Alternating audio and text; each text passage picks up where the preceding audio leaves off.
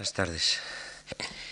En el año 404 antes de Jesucristo termina la guerra del Peloponeso con el derrumbamiento del régimen democrático de Atenas.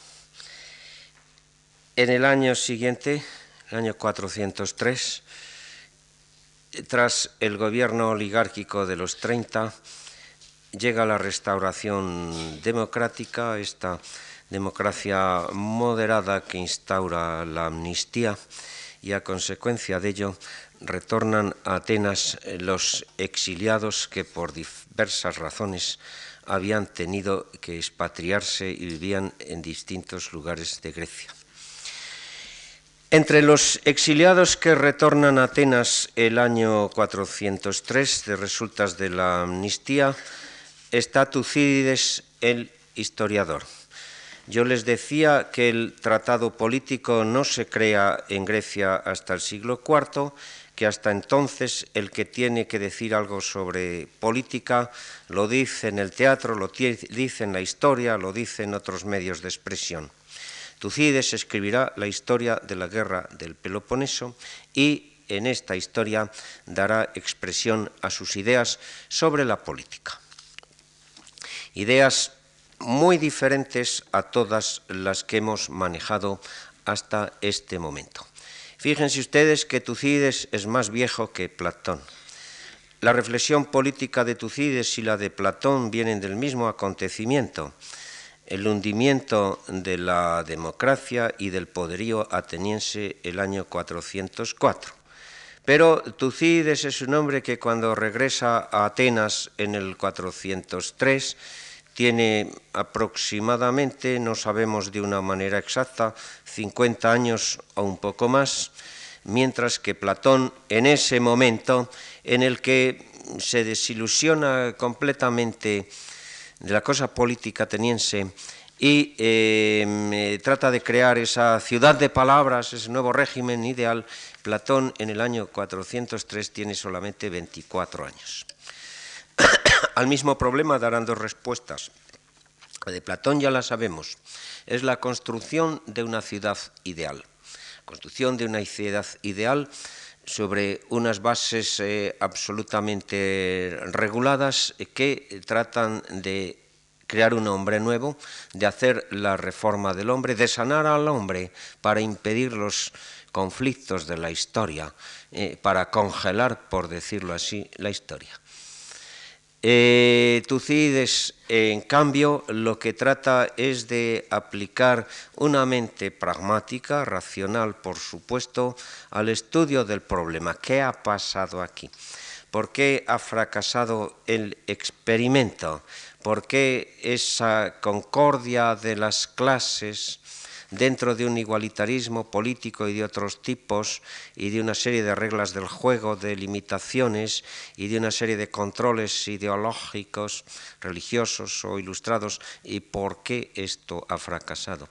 Y sobre todo, ¿hay alguna medida, alguna manera de que ese fracaso no se repita? De que una sociedad humana, sobre todo una sociedad autorregulada, autoorganizada desde dentro, como es la democracia, puede mantenerse en pie. Tucídides pertenece a la vieja democracia ateniense. Con poco más de 30 años, en el año 424, es estratego, uno de los 10 generales de Atenas elegidos por votación. Tucídides evidentemente pertenece a un ala más conservadora que Pericles, pero pertenece a esta masa de atenienses dentro de un determinado espectro político que aceptan el régimen de Pericles, que colaboran con Pericles, que piensan en un cierto momento que esto tiene por venir. Tucídides hace el gran elogio de Pericles y pone en sus labios ese discurso de que hemos hablado, en el cual hay una serie de antítesis conciliadas, de elementos nuevos, racionales, progresivos y de elementos tradicionales, de virtudes tradicionales, del poder de esa auctoritas, de ese axioma, de esa dignidad o prestancia que atraía los votos para los puestos públicos. Entonces, Tucídides evidentemente ha estado al lado de Pericles, ha continuado en la política después de la muerte de Pericles el 29, es general el 25 y sufre una desgracia que consiste en la toma de Anfípolis, la colonia ateniense de Tracia, por el espartano Brásidas en una incursión por sorpresa en pleno invierno. Tucídides no es general en Anfípolis, es general en una isla próxima, tiene 5 barcos, no llega a tiempo de salvar la ciudad. Y Cleón, el demagogo, el jefe del ala radical, que ha sustituido a Pericles con un estilo muy diferente y unos métodos muy diferentes, ¿no? Hace de Tucídides el chivo expiatorio de la derrota en Anfípolis y le destierra. Tucídides vive desterrado 20 años y vuelve, como decíamos, o 21, el 403. Y dedica este tiempo a ver, a examinar, a pensar. Vean ustedes, Tucídides escribe la historia de la guerra del Peloponeso. A Tucídides no le interesa la historia, le interesa el Estado, le interesa la política, como a todo joven ateniense y más si procede de las clases altas. Y la historia le sirve únicamente como instrumento de investigación para tratar de responder a esa pregunta: ¿qué ha pasado aquí? ¿Qué puede hacerse para impedirse que esto vuelva a suceder? No propone reformas radicales de tipo económico como estas de que hablábamos, no propone un moralismo político como el de Platón, fuera de las utopías, los reformismos radicales, no, coge lo que hay y trata de estudiarlo para contestar a esa pregunta. Lo que intenta hacer es, en cierto modo, un manual para políticos, más o menos como los manuales que se escribían para los médicos y que estudiaban la naturaleza humana.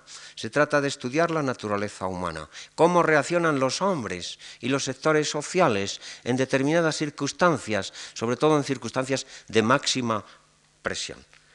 Y cómo hay que hacer, cómo ha de hacer el político, que es el que lleva el timón de la sociedad, para que esto no se desborde, para que los enfrentamientos, que son inevitables, transcurran dentro de unos cauces civilizados.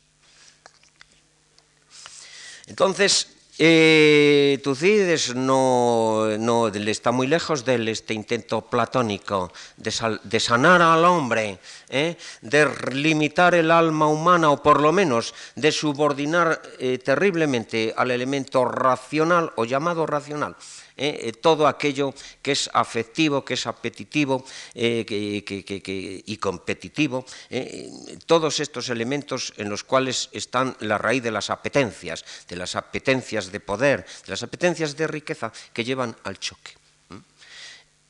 Platón piensa que sana el alma humana de esa manera. Hemos visto que el resultado de ese experimento de mutilar al hombre no se hace sin graves riesgos y que esos riesgos se manifiestan luego al final. Bien, Tucídides no, acepta que el hombre es como es, y en el hombre es innato el deseo de poder, el deseo de riqueza. Pero los temas económicos están aquí muy en segundo plano. El deseo de poder. No se puede eliminar esto del hombre. Es así y así debe ser. Y es en el hombre, y es en las clases, y es en las sociedades, y es en las ciudades. Entonces el tema del poder es el que está puesto aquí exactamente en el centro. El poder como algo propio de la naturaleza humana. Hipócrates estudia la naturaleza humana en lo físico, cómo se reacciona ante determinadas circunstancias del mundo externo. Y sabiendo cómo el cuerpo humano reacciona, hay que saber las medidas para evitar los males. Bien. Entonces se trata simplemente de que ese deseo de poder connatural al hombre debe ser manejado con criterios racionales, que no debe llegarse a la pasión, ni al exceso, ni a la violencia sin control. Y el encargado de hacer esto es exactamente el político, que es el médico de las sociedades. Debe conocer el político todas estas reacciones humanas y para que de esta manera este conocimiento sea su guía. Entonces la obra de Tucídides pretende ser, como él mismo dice, esa frase tan citada, «Ctema esaei», una posesión, un bien, un hallazgo para siempre. Vean que no tenemos reformismo, no tenemos progresismo, buscamos simplemente un equilibrio. Las teorías políticas griegas son más modestas, diríamos, que las ideas políticas modernas. Buscan fórmulas para mantener el equilibrio en el cual los individuos y las clases y las ciudades no se destrocen. Y en esto Tucídides coincide con Platón, por lejos que estén el uno del otro. Entonces, a lo largo de los ejemplos diversos, de los sucesos diversos, de las antilogías en que dos políticos sostienen en una tal situación posiciones contrarias y luego se ve por los resultados quién tenía razón. A lo largo de todo esto vemos el pensamiento de Tucídides. Tucídides no apoya el imperialismo expansivo de un Cleón y tampoco apoya el involucionismo de los oligarcas que dan el golpe de Estado del 411 y otras veces más. Mira con simpatía, con una simpatía, digamos, moral y no muy esperanzada, los valores morales.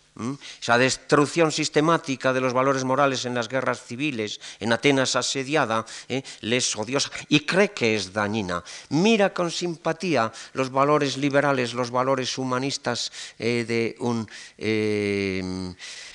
Pericles, pero no se hace ilusiones. Sabe que no es cierto eso de que los dioses estén al lado de los buenos, que los buenos pueden sucumbir.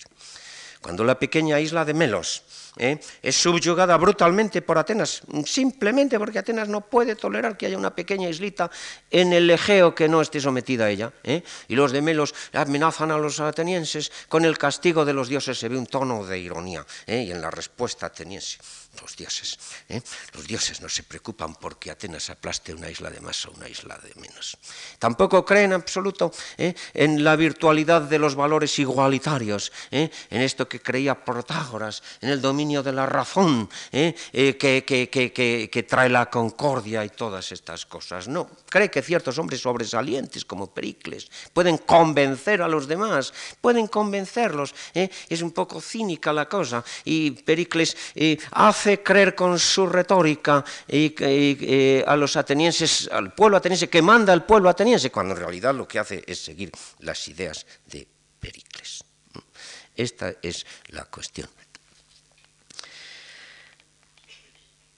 En una serie de situaciones que se nos van presentando, Tucídides nos hace ver que simplemente esta naturaleza humana ha sido mal manejada y que esa ha sido la causa de las desgracias.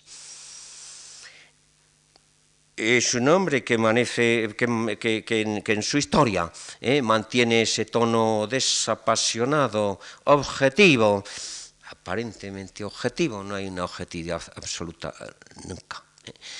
Lo pierde cuando nos cuenta la asamblea de Atenas, en la cual Cleón, su enemigo, no es imparcial, es Cleón el que le destierra, claro está. Un año antes de este episodio de Anfípolis, Cleón es su enemigo, ataca a los generales, que evidentemente eran del Partido Conservador, a los generales que tenían sitiada la isla de Esfacteria, en la cual, junto a Pilos, en la cual había una guarnición peloponesia. Y estos generales no se atrevían a desembarcar a su ejército teniendo el dominio del mar en torno a la isla e ir a por los espartanos. No se atrevían. Y entonces Cleón dice en la asamblea, si los generales fueran hombres ya habrían traído aquí a los espartanos. Foción inaugura el mal estilo, los malos modos en la asamblea, cosa que estaba muy, muy lejos de un Pericles. Si fueran hombres los generales, ya los habrían traído. Y si yo fuera general, en 20 días los traía. Este es el nuevo estilo de la demagogia. Y entonces cuenta Pericles, perdón, Tucídides, cómo Nicias, el general ateniense, se adelanta ante la asamblea y le dice que allí tiene el puesto de general a su disposición, que vaya cuando quiera. Y Cleón empieza a excusarse, diciendo que él no es general, que ese no es asunto suyo. Y la propia clientela de Cleón, el pueblo, tiene la mayoría Cleón en estos momentos, pero vean ustedes que esto es una democracia directa, no representativa, no hay una disciplina de voto, la propia clientela de Cleón, y se divierte mucho ver a su patrón pasándolo muy mal, cuando Nicias le ofrece el mando de las tropas atenienses en Pilos, ¿no? Y el pueblo grita, play, play, vete, vete, y no tiene más que ir. Y el comentario de Tucídides, entonces le parecía... a la gente prudente le parecía que no iba a escapársele una de estas dos felicidades, o traer prisioneros a los, o librarse de los espartanos, o librarse de Cleón. Ven, esta es la única vez que asoma Tucídides su rostro humano. Bien, basta poner 2 o 3 ejemplos para hacer ver cómo funciona toda esta teoría de la política pragmática. No se trata de la moral, no se trata de la racionalidad. Esto está muy bien. Lo ve con simpatía y a veces hasta es un factor en la práctica. Pero las relaciones entre los hombres y las sociedades son muy duras, se atienen a criterios muy estrictos, ¿no? Y dejarse llevar hasta límites excesivos por la ansia de poder o de conquista o de, es absolutamente contraproducente. La ciudad de Mitilene se subleva contra Atenas, ¿no? Y Atenas manda una expedición que logra la capitulación de la ciudad finalmente, tras un asedio. Y entonces la asamblea, llena de esa pasión de que desbordaba, ¿no? Condena a muerte a todos los de Mitilene. Al día siguiente, algunos se dan cuenta de que esto es una verdadera aberración. Tenemos el relato de la asamblea, y con esos discursos contrapuestos. El de Cleón, hay que matar a todos los de Mitilene para dar un ejemplo y que nadie vuelva a sublevarse. Y el de Diódoto. La argumentación no es que eso es una cosa inhumana, como podríamos esperar. No, la argumentación es que eso no es político. Que si las ciudades que se sublevan ven que no hay ninguna salida para ellos, salvo la resistencia hasta el fin o la muerte, ninguna va a capitular a tiempo, evitando Atenas todos estos grandes gastos y estos grandísimos problemas. Que en todas las ciudades hay partidarios de Atenas, demócratas, y si ven que sí se les va a dar el mismo trato que a los demás, entonces dejarán de ser partidarios de Atenas. Entonces, este tipo de razonamientos son los que a Tucídides le convencen. Conquistar Sicilia. Bueno, en principio Atenas es una ciudad poderosa, es natural que tenga ambiciones, pero es insensato embarcarse en una lucha en 2 frentes. Y ya que se embarca la ciudad en una lucha en 2 frentes, es insensato alejar, por las razones que sean, al autor de la idea y al general más calificado, Alcibíades. De manera que esto es todo. Entonces la justicia, entonces el humanismo y el liberalismo de Atenas. La justicia solo suele ser respetada en situaciones de igualdad. No es inmoralismo, no es proclamar el derecho del más fuerte, no es la justicia el derecho del más fuerte, decían ciertos sofistas, Trasímaco, etc. No, no, no es eso. Es una observación escéptica, y que sin embargo deja un cierto margen a las posibilidades de equilibrio, a las posibilidades de racionalidad, etc. Tenemos pues, antes de las soluciones platónicas a la crisis del 404 y del 403, las soluciones de Tucídides, el régimen democrático, la ciudad, pueden mantenerse, pero con tal que haya hombres individuales que sepan proceder de una manera absolutamente pragmática, sin dejarse llevar ni de idealismos, ni de pasiones excesivas, ni de reformismos humanitarios que son absolutamente irreales. Con esto tenemos, al lado de las otras reacciones que veíamos el otro día frente al desastre ateniense de fines del V, tenemos esta otra reacción, la que intenta buscar científicamente una conducción racional de las sociedades humanas, sin ilusiones, pero con la esperanza de, por ese lado, buscar este equilibrio, que es la meta principal de las teorías políticas griegas, más que el progreso o que un ideal puesto en el futuro. Esta ideología progresista evidentemente ha funcionado en un cierto momento durante la democracia del siglo V, cuando gradualmente se han ido mejorando las condiciones económicas del pueblo, las condiciones políticas del pueblo, las condiciones culturales del pueblo. Ha habido un momento, pero cuando se ha llegado a este extremo, hay una serie de pensadores atenienses que todo lo cifran en el problema de la estabilidad. Y aunque parezca un poco extraño y que yo incluya bajo el mismo epígrafe a pensadores por otra parte tan diferentes como son Tucídides y Aristóteles, podríamos decir que Aristóteles también está dentro de este lema del pragmatismo político y de la búsqueda de la estabilidad, del equilibrio dentro de la ciudad democrática.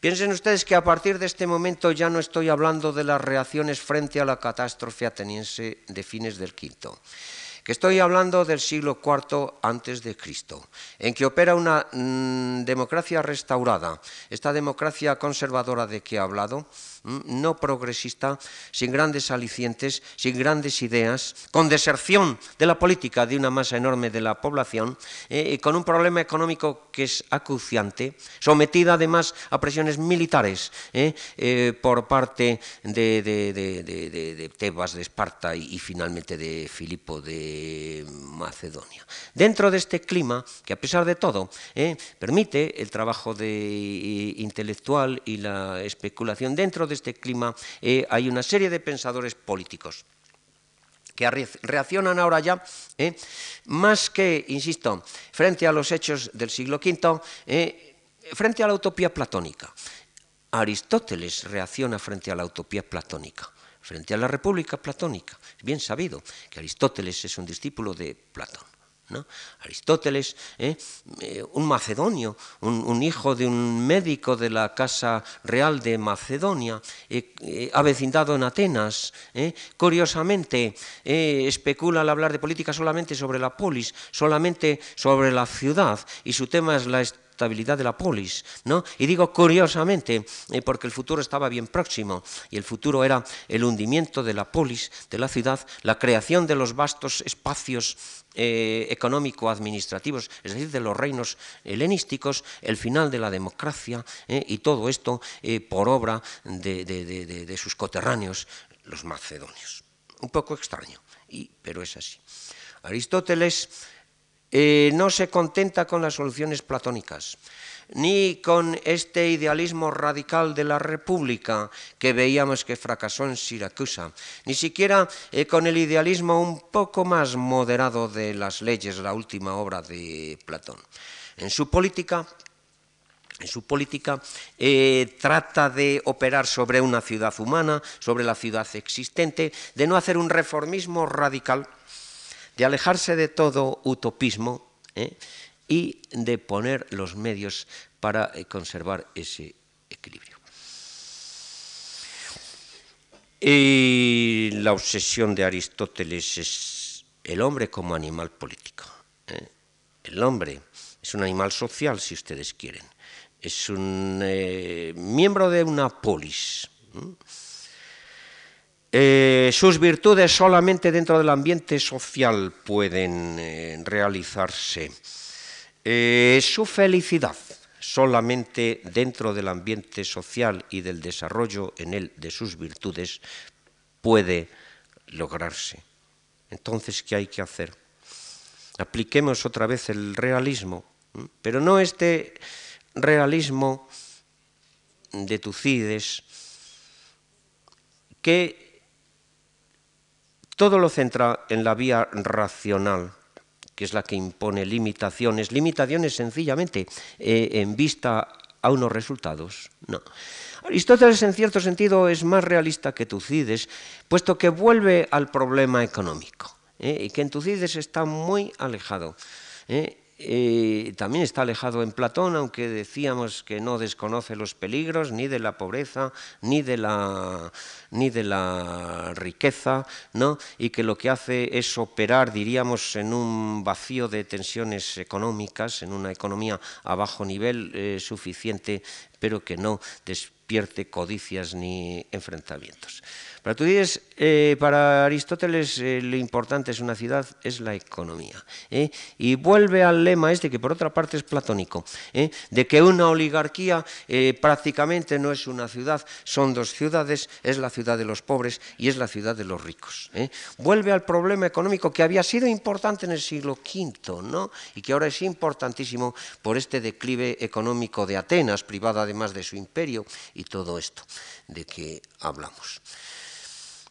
Entonces, la estabilidad de la ciudad exige el predominio de las clases medias, de los que no son ni excesivamente pobres ni excesivamente ricos, ¿no?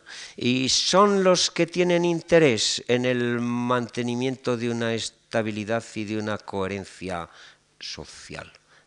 Los que impedirán que se creen mayorías mecánicas formadas por los votos de los pobres, que lleven más allá de un cierto punto las ideas del igualitarismo, etcétera, y provoquen las reacciones del otro sector y, en definitiva, la guerra civil.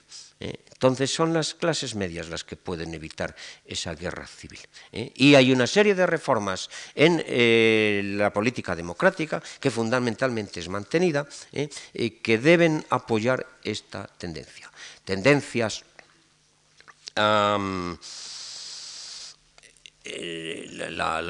tendencias de reforma constitucional, ¿no?, que ponen freno a determinadas evoluciones consideradas peligrosas y que, en definitiva, convierten la ciudad aristotélica en una democracia, pero en la cual existen ciertos elementos o aristocráticos o oligárquicos que han de servir de freno.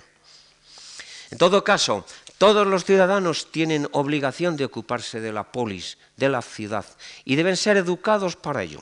La educación en las virtudes cívicas debe ser importante.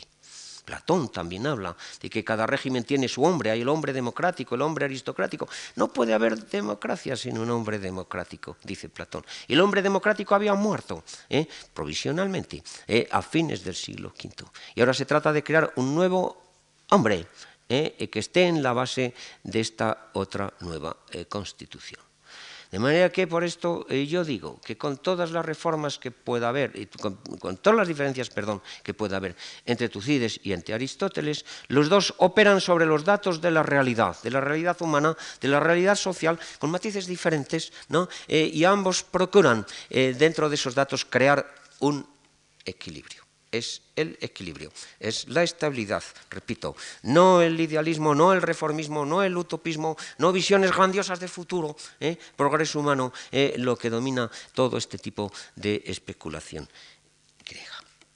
Y con esto termina, diríamos, la reflexión sobre la democracia ateniense. Y se abre la reflexión sobre toda la política y todo el poder en general, y la reflexión que nos lleva en otra dirección, en la última de esas cinco que yo enumeraba el otro día.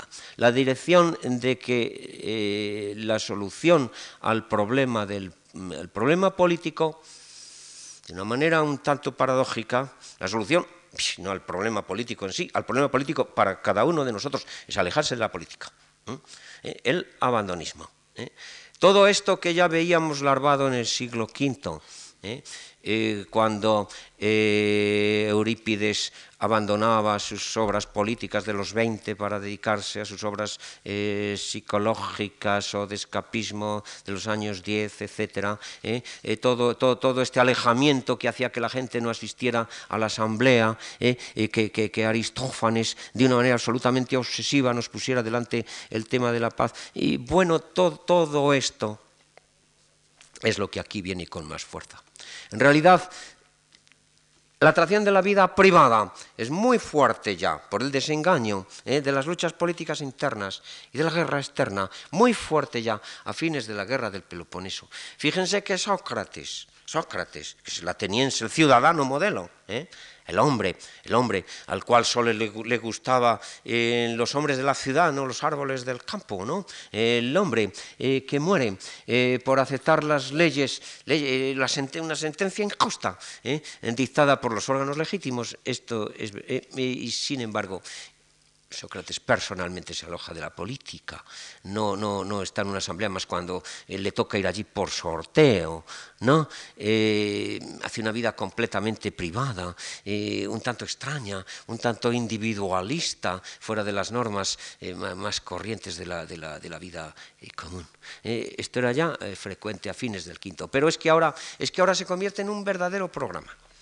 Y tenemos a los epicúreos, voy a hablar, y tenemos a los cínicos. Yo les decía, Aristóteles reacciona no sobre los problemas del siglo V, sino sobre el eco de sus problemas en la República Platónica. Reacciona contra Platón. Estos otros filósofos reaccionan contra la sociedad contemporánea. Y veamos Epicuro, que realmente es el más joven. Es más joven que Diógenes el cínico, pero es que el cinismo continúa en fecha posterior a Epicuro. Veamos a Epicuro, que es un ateniense, nacido en el 341, en su más tierna infancia tiene lugar la conquista de Atenas por Filipo de Macedonia. Y en el año 322 es efebo, entra a hacer el servicio militar en Atenas. En el año 322, en que Atenas, a la muerte de Alejandro, ha querido recabar su independencia y ha sido aplastada por Antípatro. En el año 322 es efebo Epicuro y es efebo Menandro.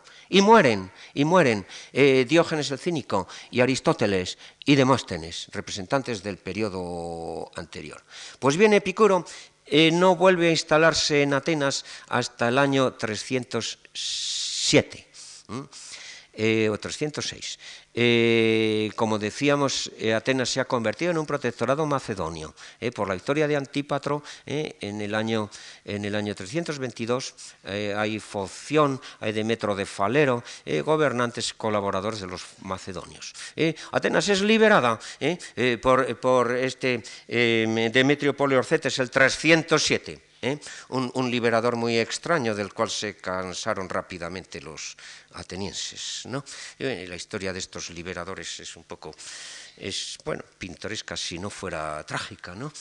Los espartanos se presentaron como liberadores de Atenas, Demetrio Poliorcetes se presentó como liberador, ¿no? Hubo una serie de liberadores más, basta decir que el último fue Nerón, ¿no? Que se pone allí mismo, a sí mismo a él, en un bronce que se conserva en el Museo de Tebas. Bien, pero a esto voy. Cuando Epicuro, que ha estado en Mitilene, ha estado en Lámpsaco, viene a Atenas el 306 al año siguiente y abre su escuela, desde aquí hasta el momento de su muerte, en el 271, ha de vivir más o menos la entrada en Atenas de 4 príncipes extranjeros, 3 insurrecciones generales, 4 asedios de la ciudad. Atenas es ya una pequeña ciudad, y hay un partido promacedonio, hay un partido demócrata radical, y hay constantes golpes y contragolpes, y la ciudad se sume como tal ciudad en la insignificancia. ¿En qué se convierte Atenas? Bueno, en la ciudad de los cómicos y de los filósofos. Los macedonios lo toleran. Es tan grande su poder, que porque haya una pequeña ciudad, donde haya unos pocos personajes que dicen algunas cosas excesivas, pues no pasa nada. Es la ciudad de los cómicos y los filósofos en Grecia, es una especie de Hyde Park, ¿no?, donde cada cual dice aquello que se le ocurre y el macedonio mira hacia otro lado. Allí llega uno más, Epicuro. Y Epicuro abre el jardín, esta comuna donde él y sus discípulos viven, no dedicados a ese placer bestial que se les acusa en época romana, del cerdo, de la grey de Epicuro y todas esas cosas. No, un placer sencillo, una vida plácida, alejada del mundo, con ocupación intelectual, esa eudaimonía. Tucídides era un político frustrado, evidentemente, cuya carrera fue cortada por Cleón. Platón es otro político frustrado, cuya carrera fue cortada por los golpes y contragolpes de los demócratas radicales y de sus propios amigos, los oligarcas. Epicuro ya no es ningún político frustrado, es un hombre que ve con alejamiento toda actitud y toda actividad pública. Hace biosas, vive sin que se note, vive inadvertidamente, es su tema. El sabio no hará política, es otro de sus lemas. Hay que librarse de la cárcel de los intereses culturales y de la política, otro lema más. Dice Diógenes Laercios, su biógrafo, por un exceso de honestidad no actúa en política. Porque la política produce turbación. El epicurio busca la ataraxia, la tranquilidad de espíritu, la vida plácida, la ataraxia. Y evidentemente el que se ocupa de política no tiene vida plácida y el que soporta la política tampoco. Él se refugia en su jardín, con este círculo escogido, en esa vida modesta. Respeta las leyes. ¿Por qué? Porque es que si no se sufren contratiempos, ¿no? Es como el que respeta un semáforo para que no le pongan una multa, no por íntima convicción. ¿Y qué es la justicia? Algo profundo, algo místico, algo enraizado en Zeus o en la racionalidad humana. No, es un pacto para no dañar y no ser dañado. Es una filosofía muy escéptica. ¿Y qué queda? Queda la amistad.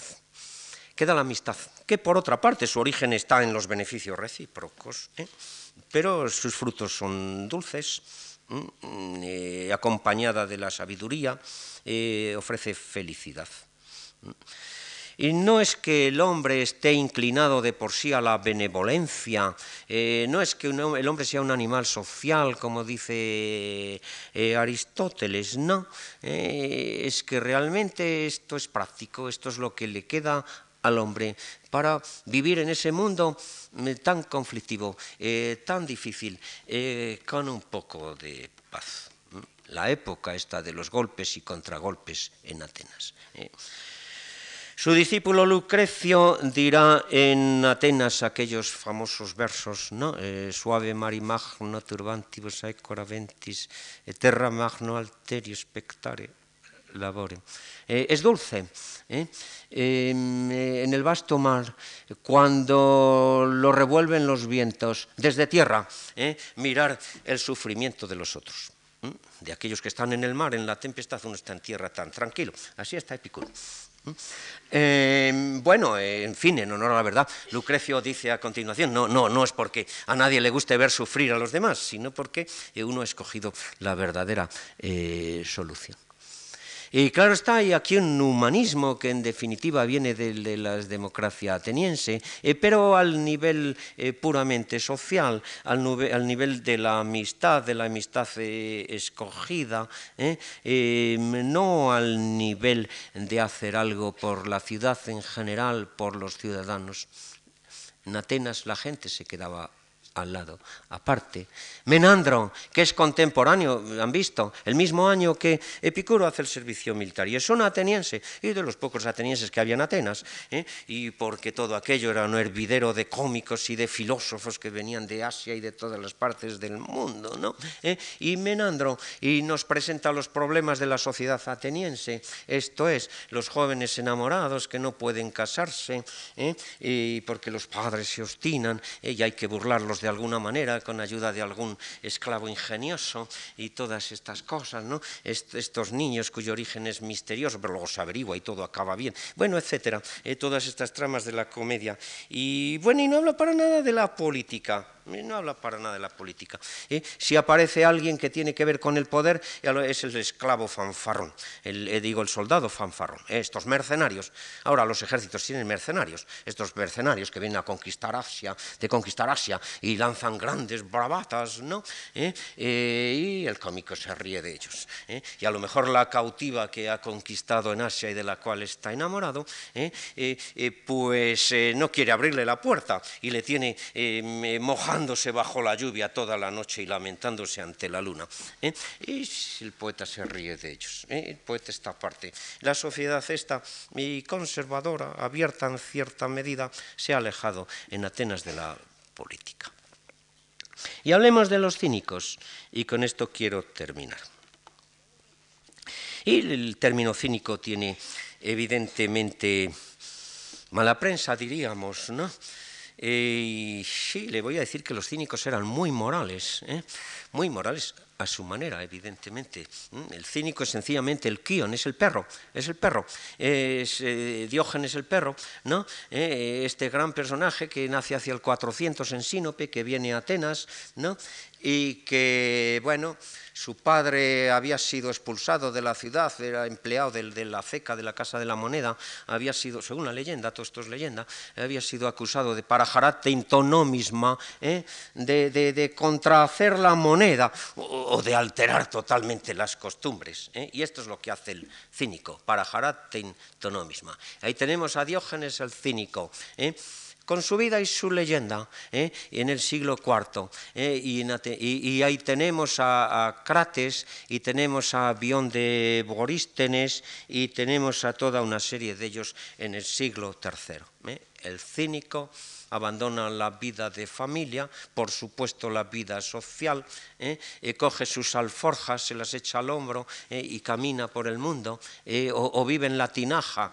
O vive en la tinaja como Diógenes, y cuando se presenta Alejandro, admirado por este prodigio al cual todo el mundo iba a ver en el ágora de Corinto, le dice que qué quiere, ¿no? El gran señor siempre dice qué quieres, ¿no? Y le dice el cínico que solo quiere que no le quite el sol. Tiene necesidades. De manera que hemos visto la lucha contra el poder, la lucha contra la riqueza. Platón quiere quitar esos instintos del alma humana.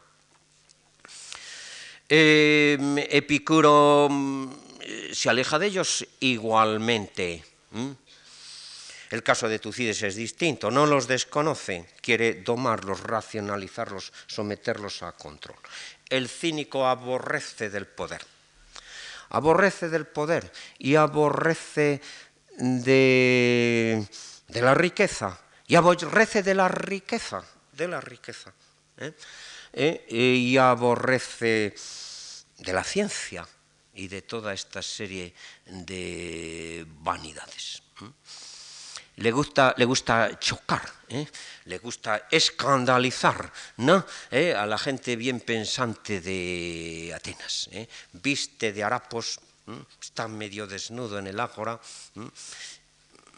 hace en público cosas que suelen hacerse en privado, dice toda clase de frases provocativas, como esta que he dicho, y no es más que un modelo, un ejemplo entre 100,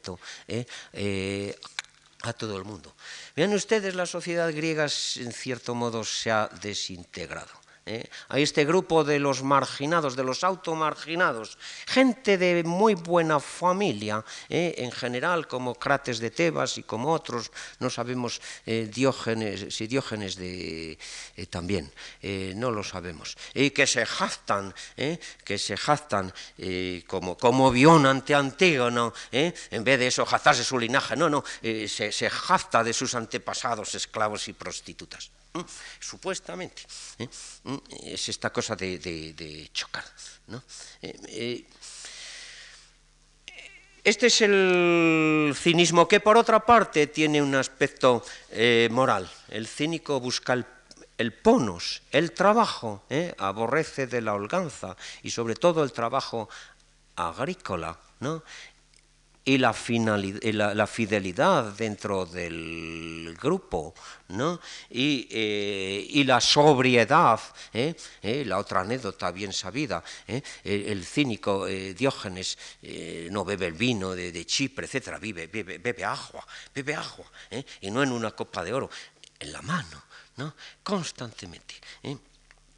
Este es el cínico. La vida de Esopo nos presenta a Esopo como cínico, feo, horrible, tartamudo, pero tiene la belleza del alma, y da lecciones en realidad a su maestro, que es un filósofo, da lecciones a los maestros, da lecciones a los reyes. Tenemos Diógenes frente a Alejandro, tenemos a Bion frente a Antígono, tenemos, en las leyendas cínicas, tenemos a los gimnosofistas, es decir, los ascetas desnudos, es decir, para el consumo griego, los cínicos de la India, frente a Alejandro otra vez. Tenemos luego al filósofo Secundo frente a Adriano, este filósofo que no hablaba, porque había decidido que todas las cosas que había que decir eran tan desagradables que era mejor callarse,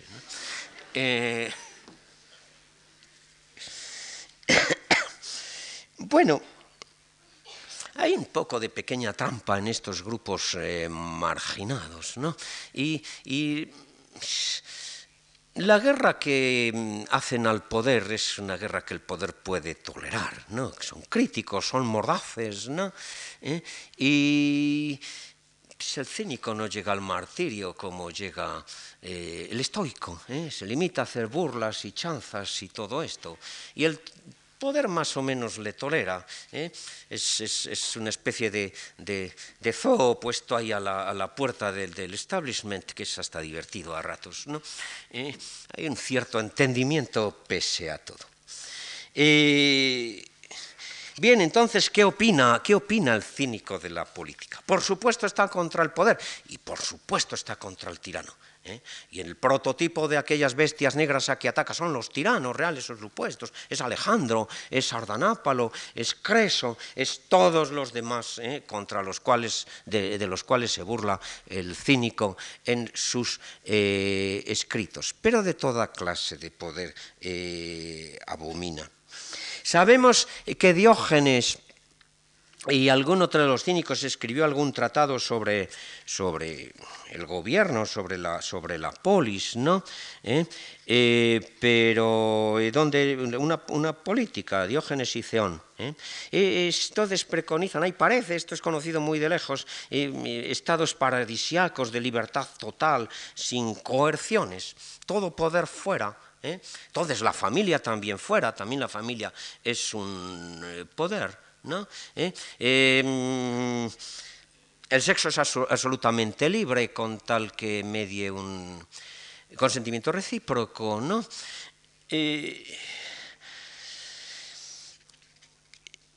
Cuenta Diógenes Laercio, el biógrafo de Diógenes el cínico, entre otras muchas frases, la frase de Diógenes sobre la política, dice: elogiaba a aquellos que iban a viajar y no viajaban, aquellos que iban a casarse y no se casaban, y a los que iban a entrar en política y no entraban. El cínico se queda aparte. Y bien, y yo he estudiado, este es un tema que, sin el cual llevo muchísimos años, las fábulas griegas, ¿no? Y he llegado a la conclusión de que las versiones que nosotros tenemos, y muchas veces las fábulas enteras, proceden de la propaganda de los cínicos. Los cínicos han tomado para su propaganda, una propaganda que trata de ser pues al mismo tiempo atrayente y crítica y provocativa, ¿no? Han tomado géneros antiguos y bueno, han hecho parodia de épica, de tragedia, de diálogo, de muchas cosas, ¿no? Y han tomado también la fábula. Entonces, a través de la fábula, el cínico expresa sus ideas sobre el poder. Al hablar del poder, piensen ustedes, es todo poder. Ya estamos en un terreno neutro, no hablamos ni de tiranía, ni de oligarquía, ni de democracia. Es el poder. El animal poderoso que trata de imponerse es el representante pura y simplemente del poder. Entonces, una fábula cínica muy típica es esta de las ranas pidiendo reyes. Y entonces las ranas piden un rey de su charca a Zeus. Zeus les manda un leño. Y el leño flota, al primero asusta mucho, después se acercan, se montan encima de él, hacen ludibrio de ese tirano, de ese rey, del leño. Y van a Zeus otra vez, dice que ese rey no les vale. Y Zeus les manda una culebra que se las come. Entonces, la moralidad es esta. Desde el punto de vista de la ideología cínica, entonces, si tiene que haber algún poder, cuanto menos mejor. Preferible un poco de anarquía. Esta es la idea del cínico. Las ranas al sol, el sol se casa. Terrible. Si ahora siendo como es seca las charcas, ¿qué pasará si tiene hijos? Entonces, ¿qué hace el hombre común? El hombre común debe tener resignación. El asno del jardinero se queja de que es muy dura su tarea y cuando lo venden a otro amo lo enganchan a un molino a dar vueltas, lo cual es mucho peor todavía. El grajo quiere escaparse y acaba muriendo. Mejor el viejo amo, el milano para las palomas, que el nuevo, el halcón, que las devora. Resignarse. Puede encontrarse un amo peor. O huir. El ciervo con sus patas huye de los cazadores, pero su vanidad, porque presume de cuernos, pues le pierde, pero son los cuernos los que se le enganchan en las ramas y no le permiten huir.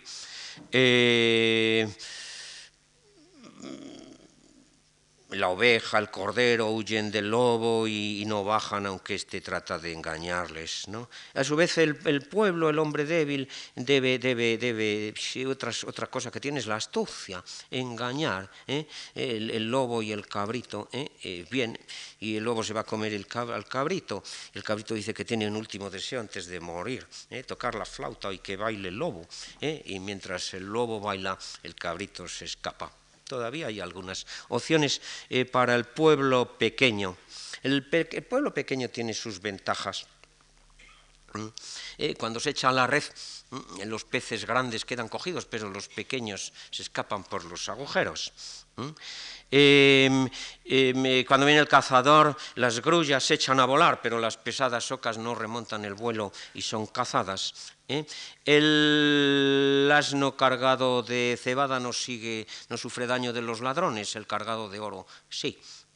Los ladrones vienen y el amo le dice al asno, huyamos, que vienen los ladrones. Y dice el asno, me es indiferente tener un amo que otro, yo me quedo, ¿no? Son unas fábulas cínicas. Bueno, al mismo tiempo se puede morder, se puede pinchar, ¿no? ¿Qué es lo que hace el cínico? ¿Qué es lo que hace el cínico? Sus nuevos animales, los que son nuevos, los que le introducen a fábula, que no estaban en época clásica, son la rana que grita, o la pulga que muerde, o el mosquito que pincha, la pulga y el atleta que quiere matar a la pulga no consigue más que darse golpes a sí mismo, por supuesto, ¿no? O en definitiva hay que vivir alejado. Los dos ratones, esos que están en Horacio. El ratón de campo bueno tiene una vida frugal, pero nadie se mete con él. Y el ratón de ciudad que vive entre los quesos y las delicias y demás está aterrorizado por el gato. Mejor el lobo que come mal pero es libre, que el perro gordo, pero que tiene en el cuello la señal de la cadena. El ideal es la libertad, es la bondad, es la libre asociación. El cabrito que vive con la oveja, esto parece extraño, no, pero dice Fedro, es la bondad la que hace los parientes, no la sangre, no la herencia. Hay un ideal de concordia. Bien, hay este moralismo que yo les decía que existe en el cínico, a pesar de sus desplantes, a pesar de su ruptura con todas las normas sociales. Pero evidentemente el cínico no representa, por supuesto, a la totalidad de la población, por supuesto que no. Pero es un exponente muy interesante y hay mucha literatura cinizante. Piensen ustedes que ya en la época del 3 a.C. estamos no ante estos problemas de Atenas de que he hablado. Estamos en los grandes reinos helenísticos, en estos vastos reinos en los cuales ya no existe el ciudadano, existe el súbdita, y ya no existe el magistrado elegido, existe el funcionario, y ya no existe el soldado ciudadano, existe el mercenario, ¿no? Y hay una presión fiscal terrible por todos los lados, ¿no? Y hay un divorcio entre el pueblo y el poder. Entonces, hay restos de la antigua tradición, puesto que los cínicos vienen del socratismo, ¿no? Y decían que Diógenes no era más que un Sócrates loco, un Sócrates que exageraba. Pero en definitiva, vienen ellos un humanismo que con todo su gusto de chocar y todo lo demás, conserva o trata de conservar una esfera de la vida privada alejada del poder. Y ahí termina la teoría política en la antigua Grecia. Naturalmente, al lado está esta otra rama de que hablábamos antes. Junto al cínico está el estoico, claro está. Y el estoico sí que se interesa por la vida política, y sí que en toda clase de regímenes, y a escala general, porque ahora hay el cosmopolitismo, la idea que no es la polis, el mundo es la polis, dicen los cínicos. A toda esa escala general, el estoico busca ayudar y piensa que eso está en la naturaleza humana. Hay pues rasgos comunes. El Esopo, este cínico, le pregunta a su amo: ¿dónde naciste? ¿O de dónde procedes? Y dice el cínico: del vientre de mi madre. ¿Y dónde naciste? Eso no es una respuesta, ¿no? No sé exactamente, dice el cínico. Quizá en el dormitorio, quizá en el comedor, mi madre no me lo dijo. Es decir, no tiene interés la raza, ni la familia, ni el lugar, ni la ciudad, ni el estado. Hay la humanidad, hay la humanidad.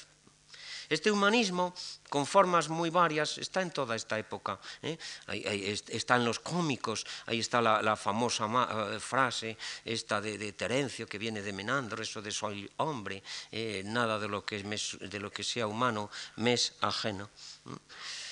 La línea de interés por la política entre los pensadores permanece en los estoicos, y junto a ella está esta otra línea en la cual nos hemos apartado.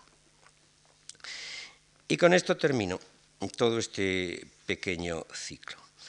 La autoorganización de la sociedad por sí misma, que esto es lo que era la democracia ateniense, habrá de ser reinventada en otros lugares, en otras circunstancias, con un modelo representativo, no con una democracia directa, en circunstancias económicas distintas, etcétera. De todas maneras, las líneas generales son iguales. Hay una igualdad política y hay unas reglas del juego que imponen determinadas limitaciones, y hay un hombre democrático, hay una moralidad de un tipo o de otro que permite que el juego funcione. Hay un paralelismo absolutamente estricto. En parte, porque las raíces tribales y primarias, gentilicias de la democracia en un país como Inglaterra, etcétera, y pues son de origen indoeuropeo y son las mismas que estaban en la base de la democracia ateniense, en parte. En parte, evidentemente, también por un influjo de los desarrollos de la antigüedad que de Grecia pasan a Roma y que son seguidos apasionadamente luego en la época del Renacimiento, en la época de la Revolución Francesa, en el siglo XIX. Estas democracias reinventadas, más o menos paralelas, en cierto modo paralelas a las democracias griegas, evidentemente absorben todo este elemento humano y liberal que por muy varias vías, a través de filosofías muy distintas, en regímenes muy distintos, como ustedes ven, se difunde y todo lo penetra y se funde también con el cristianismo. Hay una nueva reinvención de la democracia, evidentemente, pero directa o indirectamente el modelo griego estuvo siempre presente. Y ese modelo griego es el modelo ateniense del cual yo he querido dar alguna idea del modelo y de las reflexiones que de él, sobre él, a propósito, sobre todo, de su derrumbamiento, se hicieron. Y pensamos que la democracia ateniense, por muy trágica que haya sido su historia, y fue muy trágica su historia, realmente fue un momento realmente único en la historia de la humanidad. Fue un experimento difícil, fue un experimento a corto plazo fracasado, pero que dejó una serie de posibilidades para ser explotadas a largo plazo. Pensamos que es un fenómeno este de la democracia griega que merece un estudio no ya solo por sí, sino como modelo y como fuente de reflexiones y como paralelo para hacer ver que después de todo la mente humana y las sociedades humanas y grosso modo son siempre las mismas y los problemas son aproximadamente las mismas y las soluciones se mueven dentro de unas líneas más o menos paralelas. Esto es lo que yo he querido, en alguna medida, dentro de la premura del espacio, del tiempo, hacer ver ante ustedes en este pequeño ciclo. Muchas gracias.